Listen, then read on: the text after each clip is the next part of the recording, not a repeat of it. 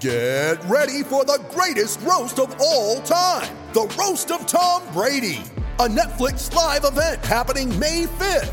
Hosted by Kevin Hart, the seven time world champion gets his cleats held to the fire by famous friends and frenemies on an unforgettable night where everything is fair game. Tune in on May 5th at 5 p.m. Pacific time for the Roast of Tom Brady, live only on Netflix. You ready? Showtime. On May 3rd, summer starts with The Fall Guy. Let's do it later. Let's drink a spicy margarita. Make some bad decisions. Yes. Audiences are falling in love with the most entertaining film of the year. Fall guy. Fall guy. Fall guy. That's what the poster said. See Ryan Gosling and Emily Blunt in the movie critics say exists to make you happy. Trying to make it out? Nope. Because I don't either. It's not what I'm into right now. What are you into? Talking. Yeah. The Fall Guy. Only in theaters May 3rd. Rated PG-13. Hello, everybody. Recording live from somewhere.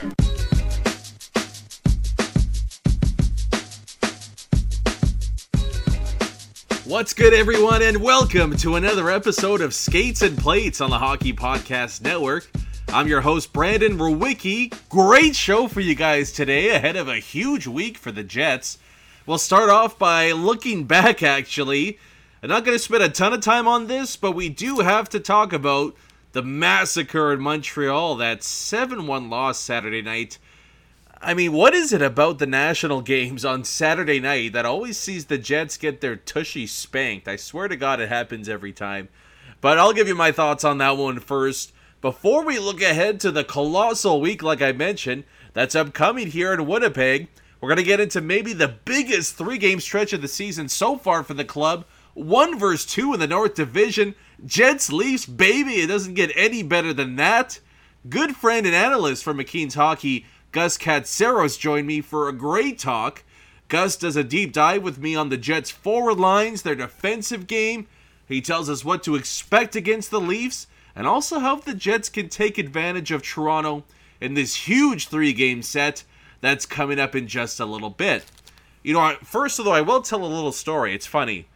Gus has joined me. He was a regular guest on the Big Show with uh, me and Jim Toth and Troy Westwood for the past few years now. And we've kind of become friends over the last little while.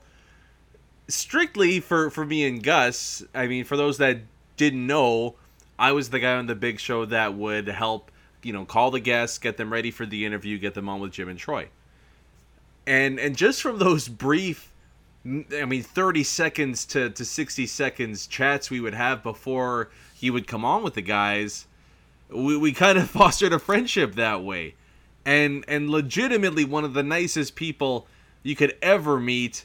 And it's just kind of cool to see how that's grown over these past few years. And, and now we finally get a chance to chat on the podcast here. I, guess it's just a lesson that if you can, you know, be genuine, be super nice, and even these little pockets of time and I'm not even talking about you know the broadcasting world, but just in any in any walk of life, if you can handle yourself like that, you know, good things are gonna come, and, and people are gonna remember you fondly from that.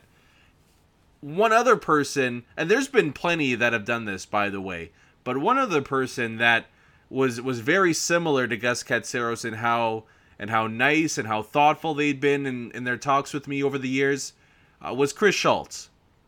And I'm sure you guys have heard the news by now that Chris Schultz, former CFLer, longtime worker at TSN, a, a ton of great work for, for CFL on TSN. He passed away uh, just a little while ago, uh, far too young. But just wanted to pass on my condolences and, and send any positive thoughts out there to the Schultz family. Uh, Chris was just a hell of a guy, one of the nicest people you could ever have the good fortune to meet. And you know, we're gonna miss him. I, I know everybody over there at TSN is gonna miss him as well. So again, just wanted to send all my best out to the Schultz family. Now, before we get into Jets Leafs, a great talk with Gus Katsaros. A quick word from our sponsors over at DraftKings. You've heard us talk about DraftKings, the leader in daily fantasy sports, and how payday comes every day by entering their contests with huge cash prizes up for grabs. This week again is jam packed with action ranging from basketball, golf, hockey. DraftKings has plenty of ways for you to have a front row seat to the action. Making a lineup on DraftKings adds excitement to every night. It is simple to do, super easy. You draft your lineup and you feel the sweat like never before. Every moment means more with the DraftKings lineup on the line. DraftKings has paid out over 7 billion with a B to users across all sports. DraftKings is also the leader in daily fantasy sports, so there is no better place to get in on all of the action. Now that you know how to play, download the DraftKings app and sign up using code THPN. New users will get a free entry with their first deposit. That's code THPN to get a free entry with your first deposit. Only at DraftKings, minimum $5 deposit required. Eligibility restrictions apply. See DraftKings.com for details. Also, a huge week, or a huge week, huge month coming up. March Madness is set to get underway in just a little bit, and DraftKings can definitely hook you up and make the madness a little more crazier, and maybe you can throw a couple bucks and add that on top of it. You know, I'm, I'm actually thinking too as we move through March of doing some March Madness style brackets, but with food. And and one of them was I, I think we got to find out what the ultimate Slurpee flavor is. I, I feel like that's especially here in Winnipeg, the capital of the world for what is it, 400 years running. We got to figure out what numero uno is. But I do want to just ask this, and hit me up on Twitter at Brandon underscore Verwicki. We're talking Jets Habs in just a second here. Um, but I saw this the other day heading to Sev. I was too, I was a little chicken. I was too chicken to get it, to be honest. I went with my my old reliable, just straight up Pepsi. But I saw a Slurpacino. And I want to know if you guys have ever had the Slurpacino. Should I get the Slurpacino? And and is it worth taking the dive in? And I'm so cheap. I'm like, I don't want to waste two bucks. I don't like. And and the I mean, not the worst part, but masks are great. But with the mask on, you can't do the usual, you know, sample a couple flavors here and there before you make your decision. So let me know again. Hit me up on Twitter at Brandon underscore Wiki. Is the Slurpacino a must try? Should I make it a part of my Slurpee lineup? All right, quickly, Jets Habs. I don't want to spend a ton of time on this. You guys probably don't either.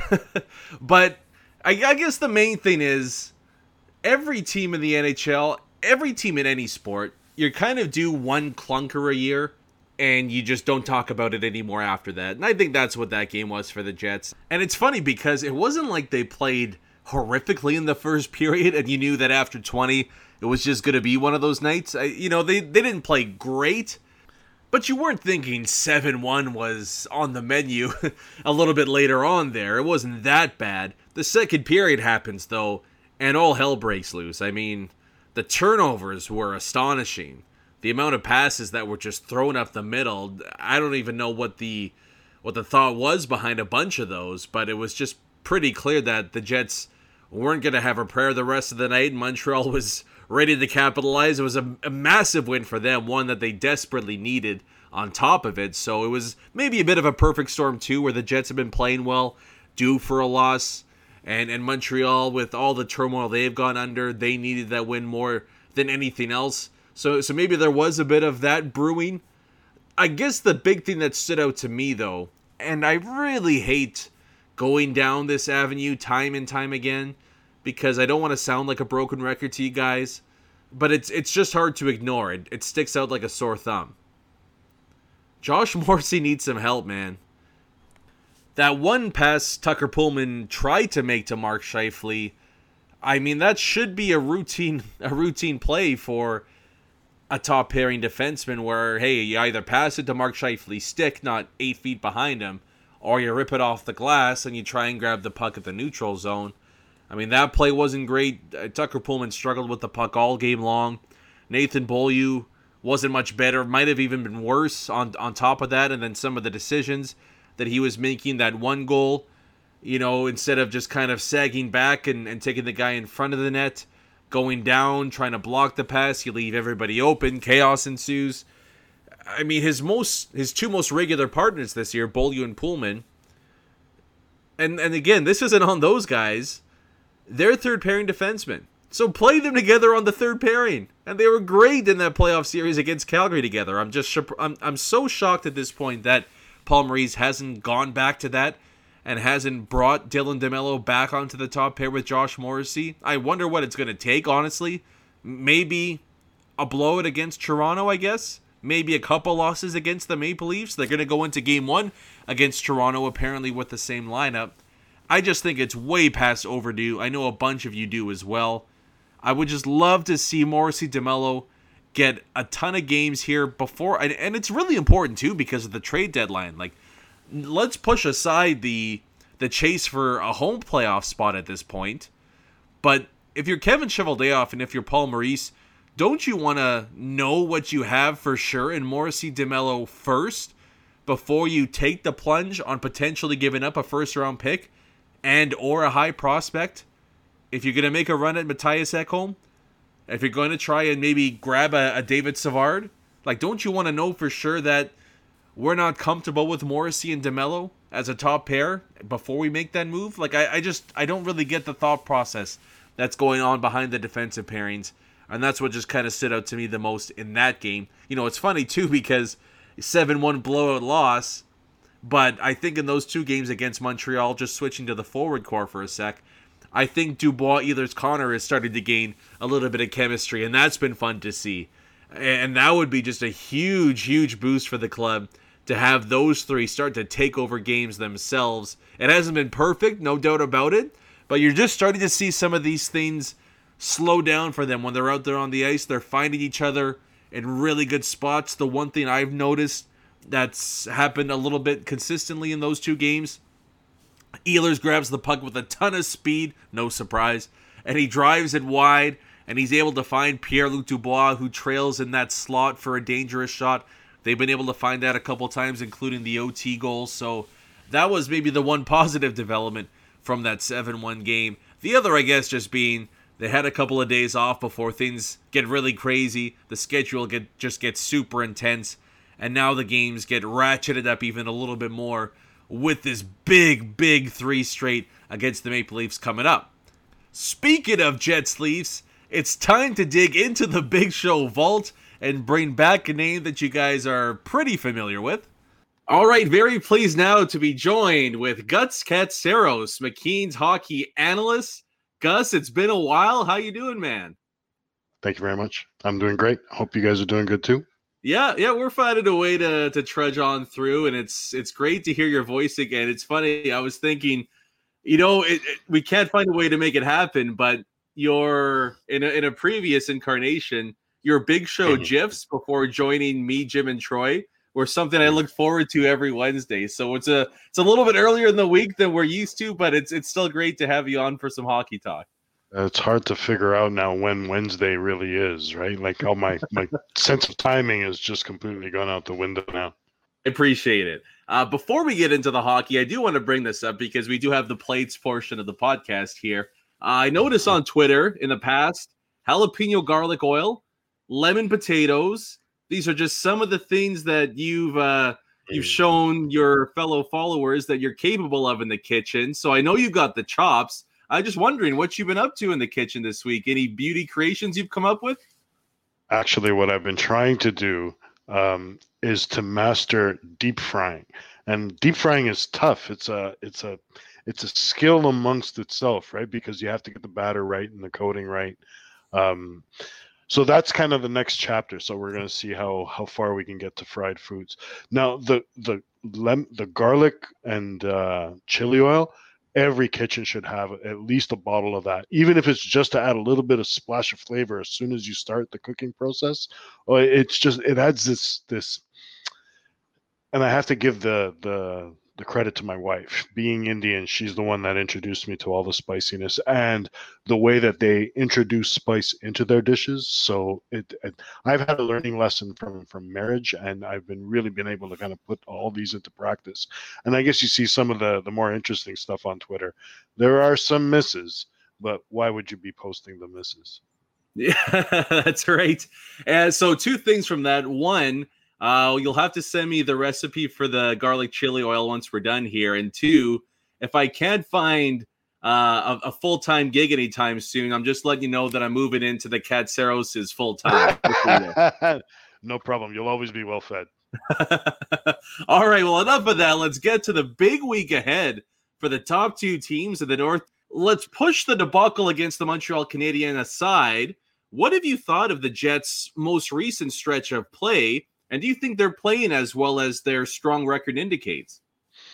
Well, I think that they've been rolling along expectations. It's not like they're the, um, they've exceeded what I think that they're capable of. So I've always felt that the Jets um, were somewhere in that three four range, somewhere in that division, and um, I think a lot of the fact that that Montreal has kind of slipped after a really hot start has given Winnipeg the runway for them to be able to kind of start running away with the second overall. Um, they got to start putting a few more wins um, together uh, to start creating some separation between the third and the fourth spot. Um, catching Toronto, you know, it'd be nice because now that you have this three game series and that can make up a lot of ground, but there's still a lot of season to be played left. Um, and there's a lot of disparity amongst that that entire division that um, I'm not really sure whether Winnipeg has a chance to really um, capture first overall. Um, but they really put themselves, especially through this little recent stretch where they put themselves in a position to really, really take over that second spot, um, and and and really kind of showed a, a, clunker against Montreal. Every team is allowed a clunker every once in a while. You get rid of all of those little bad habits. Um, you go back into the video room. Um, you start to clear out a little of the things, a piece at a time, um, and then hopefully what they'll they'll find is they'll find that happy medium that they've had over the last let's say five to ten games. Um, adding things like Dubois um, and and changing the momentum the way that they've had to to, to deploy their forwards. I think that that also kind of um, uh, threw a bit of a wrench in the works. It's always good to have a player like Dubois that you can insert into the lineup, but it does um, end up uh, upending a little bit of the chemistry. And once the Winnipeg gets through that, and I think that they're pretty much at the end of that cycle right now, um, they'll show that they really truly are one of the better teams in that division. Well, let's go to the forward core first, then. And you mentioned the new guy Dubois there a ton of talk about where his best fit is in the lineup and ultimately what the the forward core as a whole looks like heading into a playoff push. If it was up to you, do you think the Jets would be best situated going Scheifele, Dubois, Stastny, Lowry down the middle, having a balanced four lines? Or maybe what they're kind of going with right now, where it's a loaded up top nine and one of Dubois or Stastny shifts over to the wing? Well, here's the thing about so ultimately, I think, and this is the one hole that Winnipeg has had for years, that second line center spot has been a debate amongst itself every Wednesday on the big show. It was one of those holes you just knew weren't.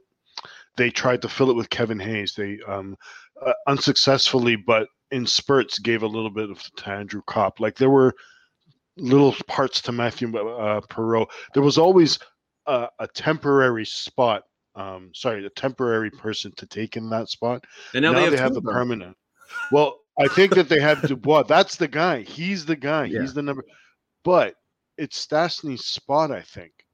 See, with Stastny's contract in the middle of the fact that like he just needs to kind of play out this year and he's much better as a center than he is a winger. I think it's best that they actually keep Stastny in that spot. It's nice to have you know the choice now that you're able to kind mm-hmm. of put one or the other. But you can move Dubois on the wing, and it's not necessarily a bad move because he could play either position.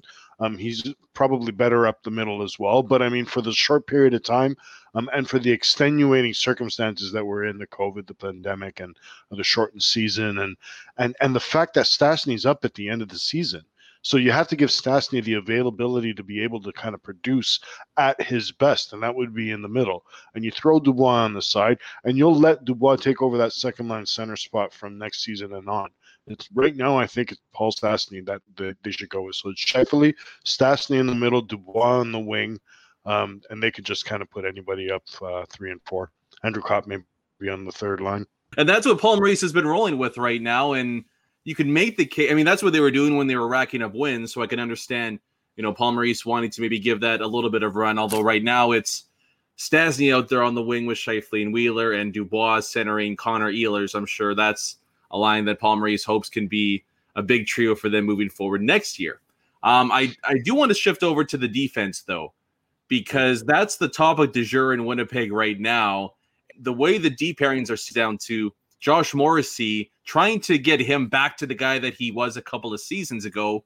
What have you made of his play so far this season? Because I, I guess what I would do is you have to throw a caveat in there when you talk about how Morrissey has played this season because the majority of his partners have been either Nathan Beaulieu or Tucker Poolman, guys that realistically should be situated on the third pair, not trying to elevate themselves onto a top pair with Josh Morrissey.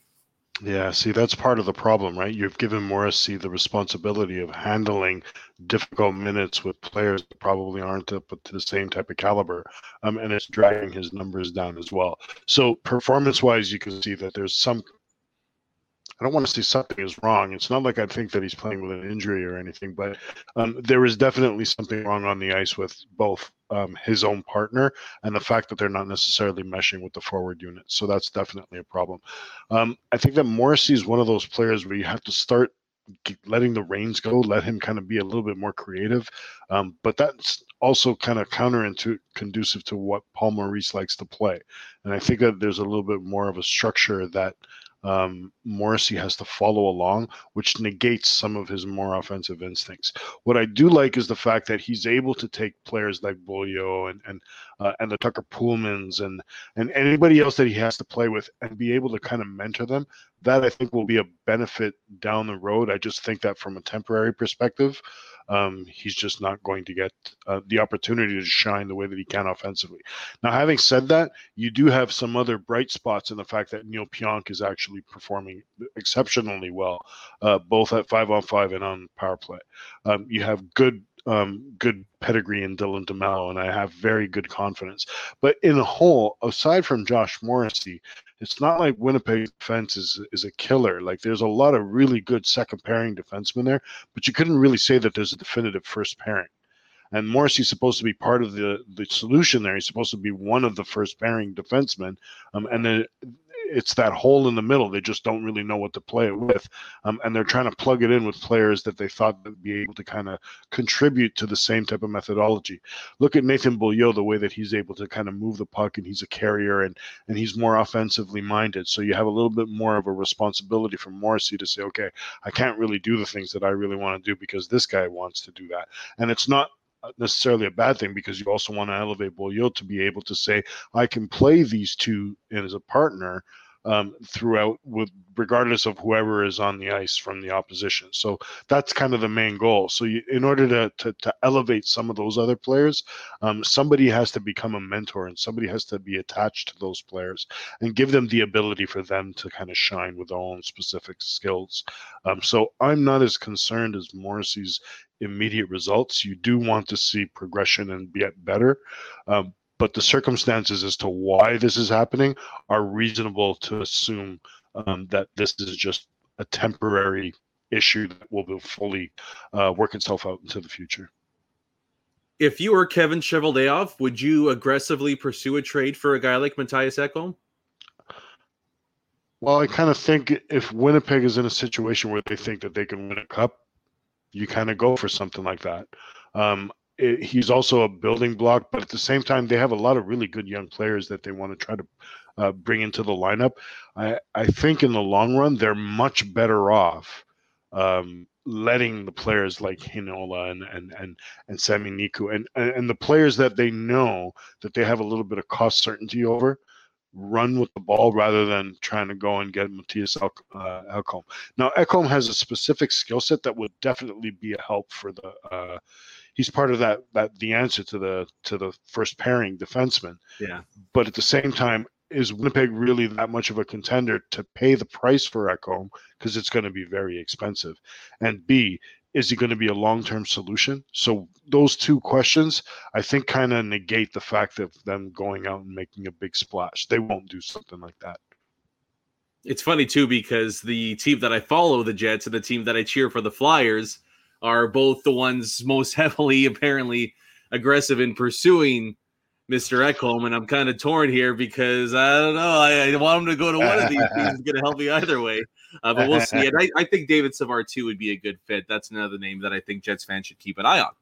I thought that I think Savard is actually a much better um, possibility than Ekholm would probably be in Winnipeg. So good luck to your Flyers.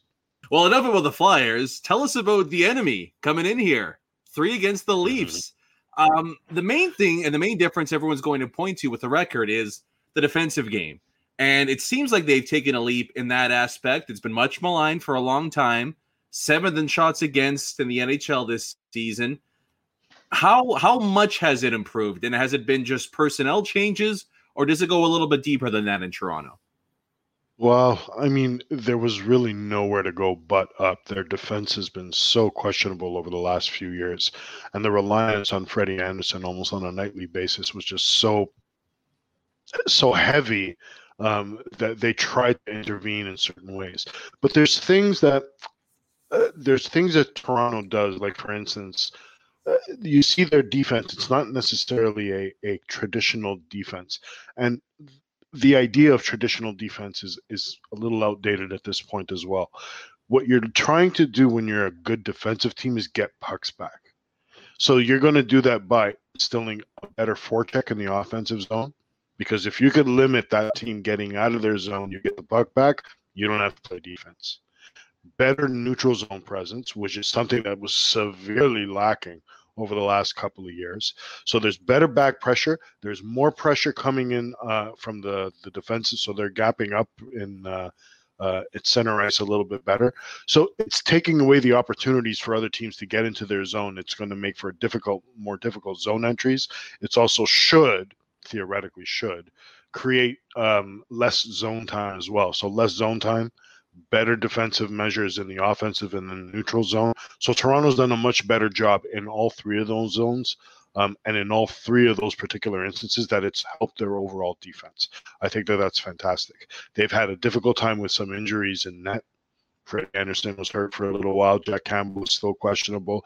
Um, so they've had to go through a bit of a carousel of goaltenders. Um, having said that, you know they go on and they play Edmonton. They don't allow a goal for three games, and this is supposed to be a contending team, and then they lose two straight to the Vancouver Canucks, and they lose another one to Ottawa. Like it, you, yeah. there are elements and there are times where even like juggernaut teams, and I don't consider Toronto to be a juggernaut. I just think that they're playing very well and catching teams um, that aren't playing very well. Um, it just kind of goes to show you a good team is still vulnerable any given night if the opposition is up to playing and destroying their system and their type of play. So this kind of tying back to what Winnipeg and Toronto is doing. Um, you have Auston Matthews that isn't 100%. So we're not seeing the same kind of scoring sprees as we were before.